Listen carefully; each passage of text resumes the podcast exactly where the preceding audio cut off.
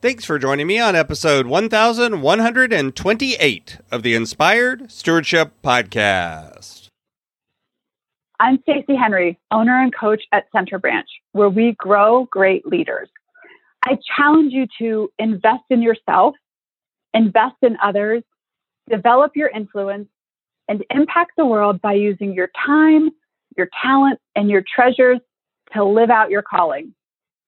Having the ability to deal well with change is key, and one way to be inspired to do this is to listen to this, the Inspired Stewardship Podcast with my friend, Scott Mader. But when I look at the amount of time they spend with their t- family, it's almost non-existent. And when I ask why, they say, hey, because my family knows that I love them.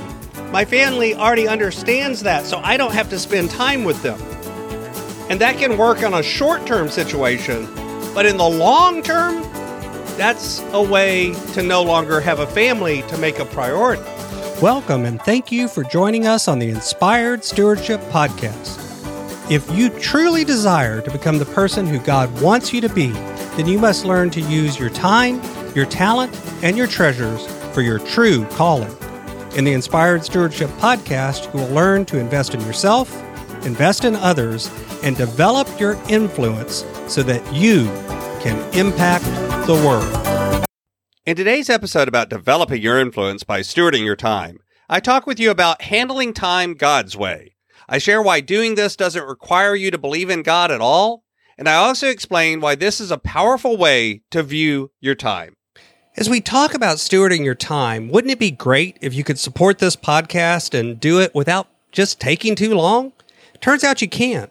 All you have to do is use inspiredstewardship.com slash Amazon when you're ready to make a purchase via Amazon, and a small commission will come back to support the show just that quick.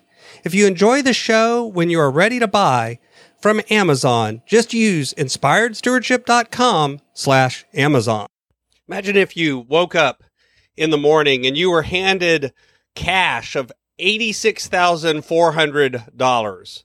And what's more, the next morning you got up and again, you were handed eighty-six thousand four hundred dollars, and the next day and the next. But you were given the order that each day you had to spend all of that money. You couldn't bring any of that into the next day. You had eighty-six thousand four hundred dollars to live on each and every day for the rest of your life. Maybe you've got some ideas now. What would you do with that money? Each day, what would be the first thing you would buy, and the second and the third? What would you do to take care of your family and take care of yourself? What would you do to make sure that you were doing things that were important with that money? Would you buy luxuries? Would you buy a, a new house? What would you do with eighty-six thousand four hundred dollars each and every day?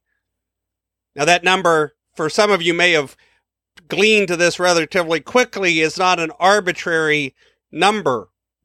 In fact, each and every day we're given eighty-six thousand four hundred seconds to spend. That's twenty-four hours in a day, sixty minutes in an hour, sixty seconds in a minute gives us eighty-six thousand four hundred. Even if we take out eight hours of sleep every night, and let's face it, most of us don't get eight hours of sleep every single night, that still gives us fifty-seven thousand six hundred seconds in a day to spend.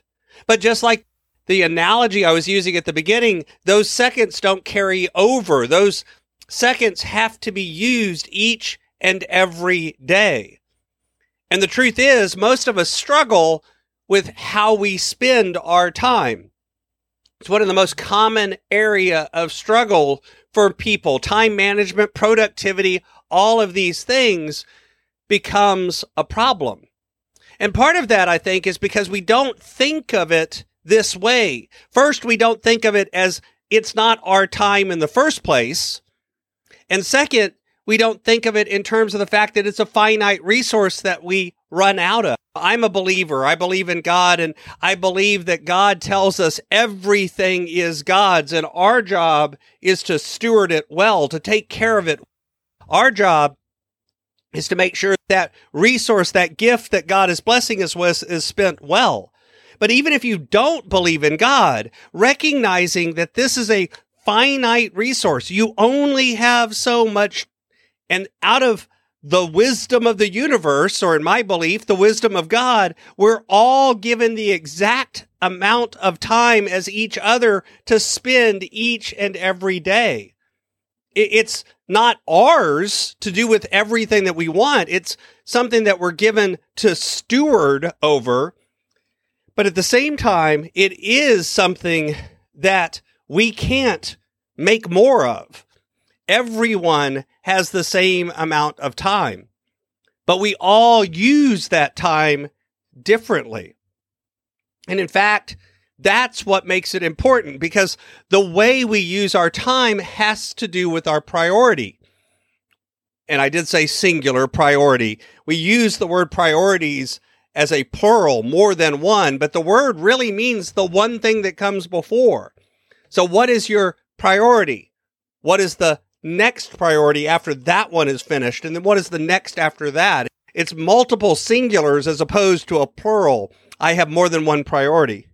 If you think about it, if you take a, a jar and you fill it full of large rocks, we would look at it at first and we would say, no, that's full. We filled it up. But of course, you could add sand to that and it would fill around the edges of the rock. What's more, you could come back in uh, next time and you could put water in on top of the sand and it would fill it even more. And the truth is that a lot of times what we do is we fill the rock, the, the jar in the opposite order. We put the water in first, the smaller priorities, and then we can't figure out how to put the big rocks in without making a mess. That big rock is the thing that comes first. What is it that's most important? Is it family? Is it friends? Is it spending time serving others? What are the things that you're put on this planet to do? And are you actually doing them? You know, all too often I see people that say, my family is the most important thing to me. But when I look at the amount of time they spend with their t- family, it's almost non-existent. And when I ask why, they say, hey, because my family knows that I love them. My family already understands that, so I don't have to spend time with them. And that can work on a short-term situation, but in the long term, that's a way to no longer have a family to make a priority. You know, the truth is that if we align ourselves with the priority of the commandment that we are given, where the first commandment is to love the Lord your God with all your heart, with all your mind, with all your soul, and with all your strength. And the second is to love your neighbor as yourself, and that these two are equally important.